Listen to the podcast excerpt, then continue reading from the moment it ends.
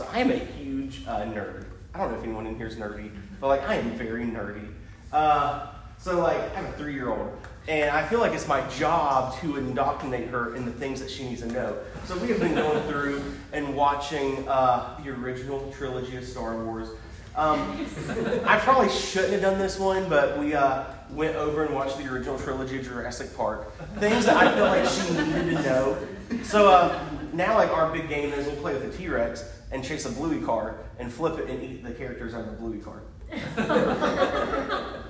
I take that as a dad win. My wife's not the biggest fan of it, but that's what we do.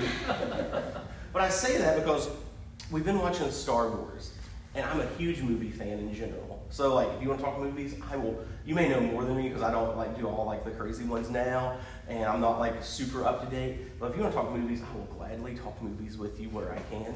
Uh, but I'm a huge Star Wars fan, and in A New Hope, we have this crazy thing. Like, it's completely crazy if you think about it logically. Like, how, mm, it's not smart. So, like, we have Princess Leia here, and she's doing her little message to Obi Wan, like, you're our only hope, come save us. And what does he do? He goes and he tries to save them. But in the process of doing this, he meets this little farmer boy, right? Like, dude's a farmer, never been off his planet, doesn't really know a whole lot about anything other than farming and sand. Uh, that's all he knows about. He's not a pilot. He's not a fighter. He's not a warrior. He's not a soldier. Like, he has none of the checks you want for a hero. He's a farmer. Like, let's stress that. He is nothing but a farmer.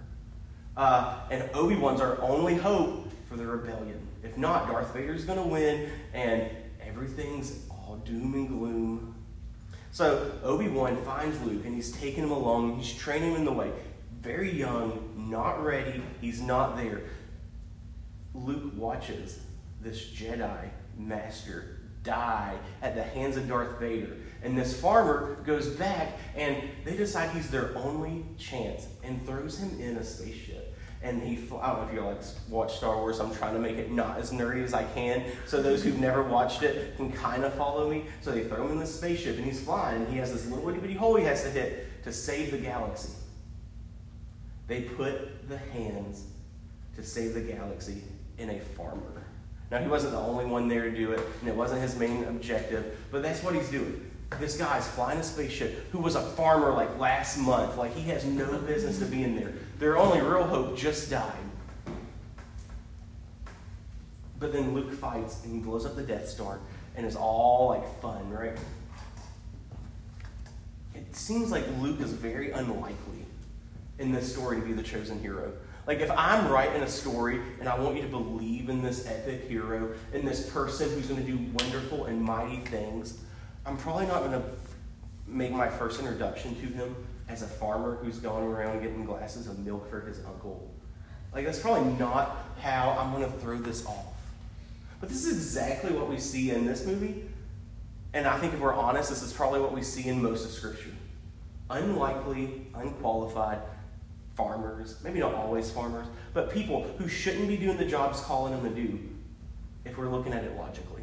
If we're looking at it like, you know, I was writing this story, or if I was God, that's probably not who I'd have picked to do that job.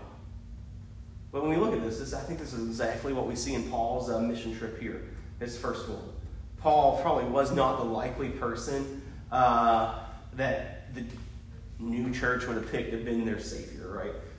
that's a horrible word, uh, to be their uh, spokesperson to take the gospel to the Gentiles and the kings in Israel. He was a Pharisee. Like his job, like he had these papers on his way to go murder Christians before he's converted. When he goes blind, he goes, Oh Lord, is that you? Which makes me think he probably knew what he was doing was not right, and he was having this conviction, and it took this moment for him to actually accept that. But as we do that, this is the Paul that we're getting ready to read about in Acts 14. Unlikely. So if you're reading this, you're like, but I'm not Paul. I couldn't do that. Great. Paul wasn't Paul to start with. Paul was on his way to kill who Paul became. So if there's a chance that you're seeing this, like, hmm, I'm thinking of someone I probably should go pray for. Or I'm thinking of someone in my community to go talk to, but I don't know if that's my job. I don't know if I'm good enough. I don't know if I'm qualified. I don't know if I'm eloquent enough. I don't know if I know scripture enough. I probably can't do it. Paul wasn't that person to start with. Now, while Paul may have knew everything about God, he was missing who God was in the last revelation of him in Christ. So as we go through this and you read that, think of, I don't know, we're going to revisit Luke Skywalker. Like, we're going to visit him right at the very end and talk about that. But think of it like, hmm, maybe I can be that farm boy who grew up in the desert getting my uncle milk who became this person who did great things. Maybe you can be Paul who was adamantly persecuting the church, who went on to do great things. So as we read this, uh, let's start in verse 8, Acts 14. In Lystra, a man was set and without strength in his feet, had never walked, and had been lame from birth. He listened as Paul spoke, and after looking directly at him and seeing that he had faith to be healed, Paul said in a loud voice, Stand up on your feet. And he jumped up and began to walk around. When the crowd saw that Paul had done, they shouted, saying in the Iconium language, The gods have come down to us in human form. Barnabas they called Zeus, and Paul Hermes because he was the chief speaker. The priest of Zeus, whose temple was just outside the town, brought bulls and wreaths to the gate because he intended with the crowd to offer a sacrifice. The apostles, Barnabas and Paul, tore their robes when they heard this. They rushed into the crowd shouting, People, why are you doing these things? We are people also, and just like you, we are proclaiming good news to you that you turn from the worthless things to the living God who made the heavens, the earth, and the sea, and everything in them.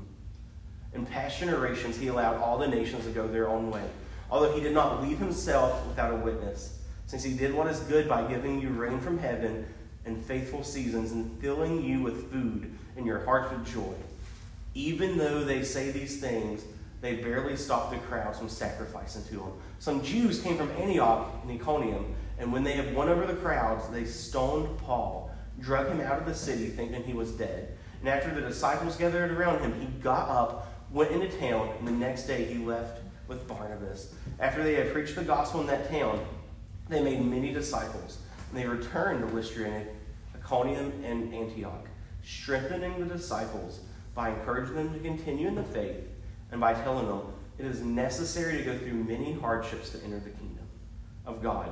And when they appointed elders for them in every church and prayed with fasting. They committed with the Lord to whom they had believed. So, we talked about my daughter just a minute ago, and, for those who have kids or been around babies, maybe this is very common. Uh, but she does this, huh, moment every time I ask her a question. If she's learning to do this, if she doesn't want to answer the question, but she does it all the time when she doesn't know what's going on, when she's confused, or if we uh, we're going over something that she can kind of understand, but she can't fully relate, like it's cognitively not making sense yet. Um, she does this, huh, all the time. So she loves uh, watching Raya, and there's all these dragons in it. If you've never seen it, and if she sees a dragon that is not from that movie, she gets confused and she tries to relate it to something. Uh, sometimes when we first started watching Jurassic Park, as we talked about her playing, she would see the T Rex pop out and go, is that Sisu's brothers and sisters? Huh? And we're going to do this huh a lot, so y'all get used to it. So as we do this, as she's trying to put things together and she's trying to plug it in, she does this, huh? So have you ever had those moments uh, in your life where like, I don't know what we're talking about, and I'm going to look like a deer lost in headlights? Um, she does that a lot. But you know, I think we do that a lot all the time. Uh, I work at the college at Southwest uh, in Richlands, and I'm the sports advisor. So I use sports analogies all the time. And the problem with that, my cohort is 75% athletes. So 25% of my or my students are sometimes completely lost with my analogies. And sometimes they're lost even if they're athletes because I might use an analogy not in their sport. So sometimes these analogies are super home runs or like they're really bad strikeouts. Because if I'm not relating it to them on uh, their terms, if I'm not making it where they can understand it, I get this Berkeley look, huh? What are you saying? So uh, as we see this thing unfold uh, with Paul doing this mission trip, and we uh, see Paul preaching the gospel, uh, we see these people who are living in that town, and their response is, huh? We know of uh, great men of renown, like that's what Genesis calls it, calls it in chapter 6, right? Like these men of renown. Like we know of these stories of these gods over here, and we have Zeus and we have Hermes, and we have this whole plethora of gods. But we don't know what you're doing. Like this isn't what we've ever saw. We've never seen this. So they have this huh, moment uh, as Paul first gets there. And I think you and I have probably had those moments a lot with God. And I think as we talk in this uh, age, we will see a lot of people like that. This is the first time that the gospel is preached to these pagans. Um, I like using the word pagans now. I don't think I liked using it up until about two or three months ago because I didn't know the proper context to always use it in. But I came to the conclusion that I have Christians and I have pagans, and I have nothing in between. Unfortunately, sometimes I have Christian pagans uh, and they're probably the worst, who they're Christ like in their mind, and they think they're Christ Christians, but they're really just pagans. And those are sometimes the hardest people to talk to. But I think we need to come to this realization, or I've come to this realization, that, man, I live in a very pagan America. I live in a very non Christian America. And even like in our beloved Bible Belt, like right, like we're like in the southwest corner of Virginia, man, we are in a pagan Southwest Virginia. And this stat that I found on uh, Pew Research would say that one in one third of millennials belong to a church. That's not how many attend church. That say they belong to it. And, and we know there's a lot of people who say they belong to a church and never step foot in it. One third. And Pew Research says that we don't have enough statistics to say it, but we can promise you that Gen Z is even less. So if we look at that, we're looking at age, depending on what you look at, 45, age 40 and down, less than one third would even say they belong to a church. That should be scary numbers in the sense of that's pagan. That means a majority of the people that you and I are going to meet that's around our age, or that's that age and younger, man, they're not going to know what we talk about sometimes when we mention gospel related terms. So we might be like Paul and Barnabas, and we might mention gospel related terms or start talking about it, and we're going to get that look that Berkeley gives me when we see dinosaurs on the TV for the first time. Huh? What is that? I can't, I, I like, I kind of have something that I can pull over here and plug in, and I kind of know what you're talking about, but I don't get it. So, like, when you and I start reading this story, we think, we're nothing like Paul and Barnabas. Like, we're not there we're a lot closer to there than we would like to think. We're a lot closer to there than maybe we realize. So as Paul and Barnabas are entering this town and they first get there, man, the first thing they do, the first thing they do is start meeting physical needs of someone in the town. And the first question that probably has application are we? Like if we see people around us, if we see people in our communities, if we see people when we're on vacation, if we see people away from here that has a physical need, an emotional need,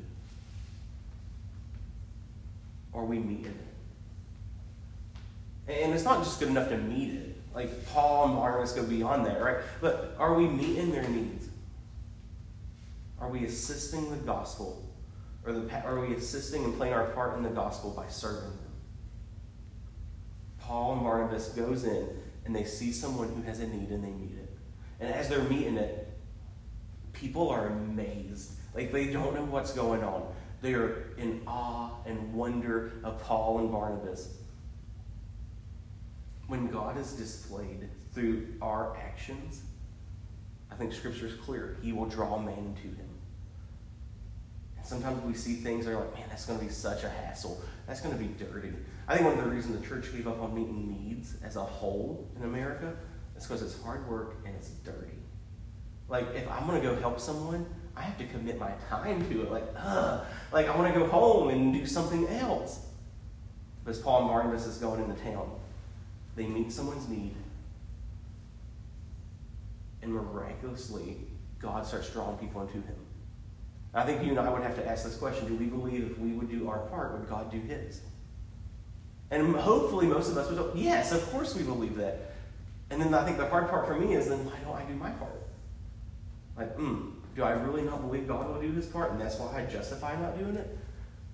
Or do I not want to get dirty And do I not want to commit my time to doing it? So as Paul and Barnabas are doing this, everyone sees that, and they know there's something special about them. So they're trying to like connect the dots mentally, and all they know is their worldview. They start thinking, well, we have gods. Man, they have to be our gods. And they had this prophecy that Hermes and Zeus was going to come to see them, and that's who they start thinking they are. And Paul is speaking so eloquently that they're like, he has to be Hermes. Like, he has and which to me, like when I read that, I'm like, that's weird. Like, why wouldn't you cast Paul as like the chief god, right? Like Zeus.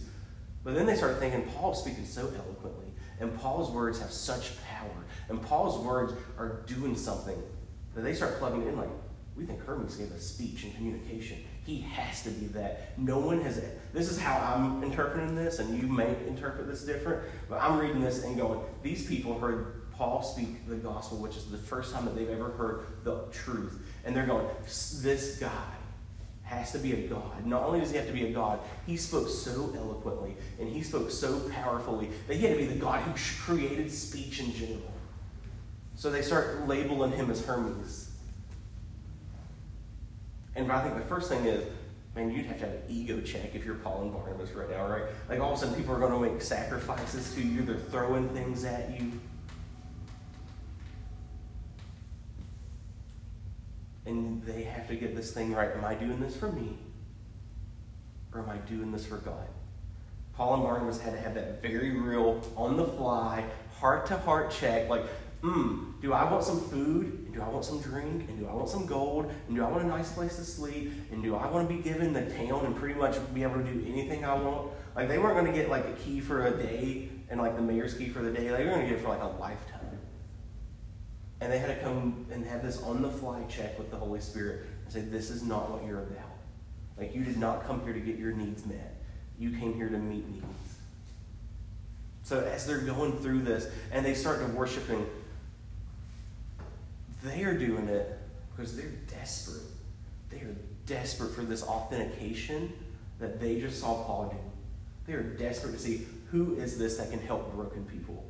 Who is this that can actually come to us and meet our needs. And I think we see that in the name that they call Paul. He's Hermes. No one's ever spoken like that before in our lives.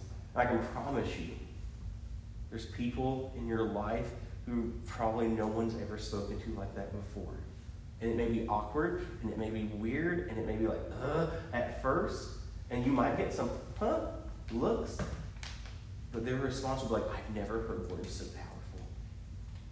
And Paul's not having any of this praise of man.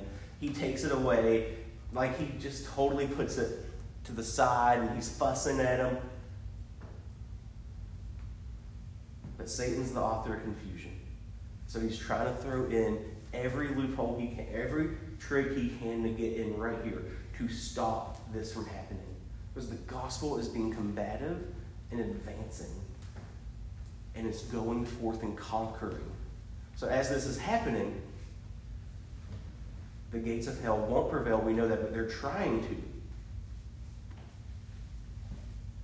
So as you and I go out, we need to realize, hey, these are some obstacles. These are some real life things that could happen. Like when you start doing good work, I think there's two real attacks, right? Like those where like you're doing good work, I'm gonna praise you for it, so you take the glory, and then the person's name that you're doing the good work in isn't gonna be as powerful. Not that God stops being powerful, but all of a sudden the attention's on you. Or there's attacks where it's to just come straight at you. I think you can probably back that up where almost everything spiritual attacks go in those two realms. One, hey, we're going to make a lot of this person, so they lose the name that they're fighting for. Or, hey, we're just going to attack them. And I think we see that in uh, this trip here. The first thing is, hmm, let's make much of Paul. Oh, that doesn't work? Let's kill him. Uh, I think Satan has two attacks, and those are them. They can come in many ways, but those are the two. So at first, they're trying to make much of him, and they're trying to do everything that we need. Or they're trying to meet all of those basic needs that Paul and them have, like, hey, we're going to worship you, we're going to do this, we're going to do that. And Paul's like, no, we're done. But as we see this, the gospel is being preached, bridges are drawn, and all of a sudden the Pharisees are running in. Uh, the, the, the Jews are running into this small town to make sure that the good works are not being taught.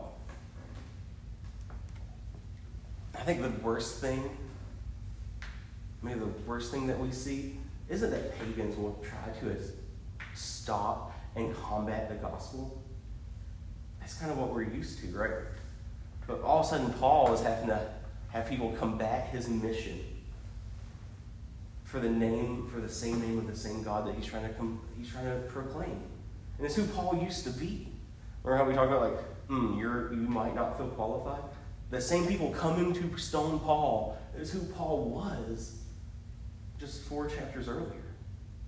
Now, a lot of time passes in that time period, just four chapters earlier, the same people trying to stop Paul is exactly who Paul was. And they're coming in and, and they're stoning him, and they're dirtying the water, and they're making it hard for everyone here to understand what's going on. And I think my favorite verse uh, is found in Acts 9. It says, But the Lord said to him, it's Acts 9, 15 and 16. And the Lord said to him, Go, for this man is my chosen instrument to take my name to the Gentiles, the kings, and the Israelites. I will show him how much he must suffer. Now, I think if you use that verse, you say that's my favorite one. The first thought someone might have is, man, you're really narcissistic if you think you're God's chosen instrument. But that's not why. That's mine. It's not that part. It's for this reason. As Paul was chosen uh, on his way to stone, to stone Christians, as he's blinded and God's bringing someone to uh, disciple him, this is God's words. But the Lord said to him, This man is my chosen instrument. Take my name to the Gentiles, the kings, and the Israelites. For I will show him how much he must suffer for my name. I love this verse because I, I start thinking, man, when, when those bumps come up in life, when, when things happen that aren't pleasant, when, when life gets bumpy, who in here has had life bumpy recently? When life goes bumpy, and, and my life goes bumpy a lot of times because it's my fault, right? Like, I can't blame God for it. Like, I can't say, oh, I was doing what I was supposed to do. It's my fault most of the time. But there's few and far in between, like, where I'm doing it right and my life gets bumpy. This is my go to verse. Because I start thinking, man, if Paul can be stoned to death and left for dead and then come back. And Paul can be thrown in jail. And Paul can be shipwrecked. And Paul can be snake bitten. And Paul can eventually die for the sake of the gospel. What am I really going through? What is really hitting me that hard? What is really hitting me to the point that I think I'm done? So as Paul's getting stoned and he's left out to die, or he's dead, depending on how you want to look at that. He, he comes back. Um, I think he's resurrected. I think God's like, hey, I'm not done with you. I'm going to let them, you're going to you're going to make up for a lot of the suffering that needs to happen, but you're not done yet. So Paul comes back, and I don't know about you all, but if I was stoned and left for dead, my first thing I'm doing is not running back to that town and preaching. Like, I would like to say, hey, that's me, sign me up, but I know me. Like, I'm allergic to pain and I'm going to avoid it when I can. But Paul doesn't. Paul wakes up and he goes back. And then he goes back to every other place. Like, he goes to the towns that those people are from. Like, oh, you came from Antioch to stone me? I'm going to go to Antioch and disciple your people. Oh, you came from Iconium to stone me? I'm going to go to Iconium and disciple your people. Oh, you saw me in Lystra? I'm going to go back to Lystra again and disciple those people. So as Paul is going through this, I start thinking in my life, like, man, what am I doing? Like, what am I complaining about? Like, what has me down in the pits? Like, why am I being all Debbie Downer over here when this is Paul's life? So we're going to jump back to the uh, Luke Skywalker reference real quick. So I, I picture this is how I would imagine Luke's mind thoughts going as he jumps on the Millennium Falcon and they're leaving, and he just saw Obi Wan like turn into like the Force ghost, and he didn't even know that was a thing. And Vader's all like, "Where'd you go?" And he's leaving, and he gets back down, and he gets in the ship. He has to be thinking to himself, right? Like, what am I doing? I just saw the strongest person I've ever met die. Now I'm going to go charge this ship that's like a billion times bigger than my ship and try to take it out. Like, I don't know what's going through his thought process. I don't know what's going through Paul's thought process right here. Like, I'm going to go back to the town that just stoned me and make disciples.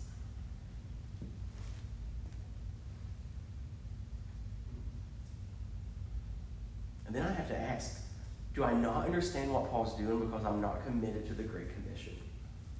Like, am I willing to say, go therefore and make disciples? Do, but do I put like a clause in there in my interpretation? Go there, go therefore and make disciples if it's convenient.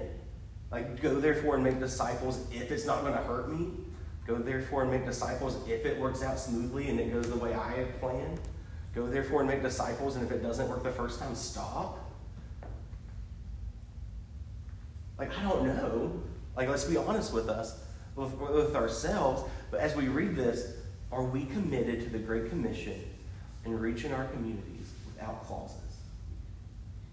Are we willing to look at this like Paul is and say, hey, I know I just got stoned, but man, I'm going to go right back to those guys and love on them. Hey, I know in uh, my next, he doesn't know this yet, but he knows God's told him he's going to suffer. But like in his next mission trip, like, I'm to go preach to the jailer who just beat me or watch me get beat and save him and his family and his household. Man, these prison guards who threw me on a ship and got shipwrecked and watch me get snake bit. I'm going to preach the gospel to them. Are we committed, like Paul, to the Great Commission without clauses? Like when we read those verses, is it go there, go be my witness to the ends of the earth when it's convenient? Like go be my witness when no one cuts you off in traffic on the way to the grocery store? Or is it, hey, go be my witness at all times? Go make disciples regardless. And like I can promise you, those are hard words for me to say out loud. Uh, maybe they're not hard words for you to hear, but those are hard words to say out loud. Is like, what am I doing? And then we get to read about Paul stoned, left for dead or dead, comes back and goes back to the same towns. But not only does he go back to the town that stoned him, he goes to the town where the Jews who came from to disciple those Christians. So as we end on this, man, when we read the Great Commission, what clauses are we adding in there unintentionally? Go there and make disciples of all nations when it's convenient, or go there and make disciples of all nations, period. Again, my favorite verse Acts 9 15 through 16. And the Lord said to him, Go, for this man is my chosen instrument to take my name to the Gentiles, to the kings, to Israelites. I will show him how much he must suffer for my name's sake. As a we close on that verse. I want to pray it over our lives. What are we willing to do for his name's sake? And are we willing to be committed to the Great Commission? Like Paul was. Those are hard words to say. Like, I don't know if I want to do anything like Paul did because he suffered a lot. But at the same time, in a pagan world, maybe we need more Pauls. Let's pray. Dear Heavenly Father, uh, I just use this word and challenge us. Challenge me. Help us to look at the Great Commission and uh, use Paul's first mission trip as our uh, prime example. What clauses, what boxes, what boundaries are we putting up on you? God, help us show that it's uh, that our life is indebted to you and that you are a treasure And Help us uh, forsake our well being sometimes for your glory. Help us look more like you.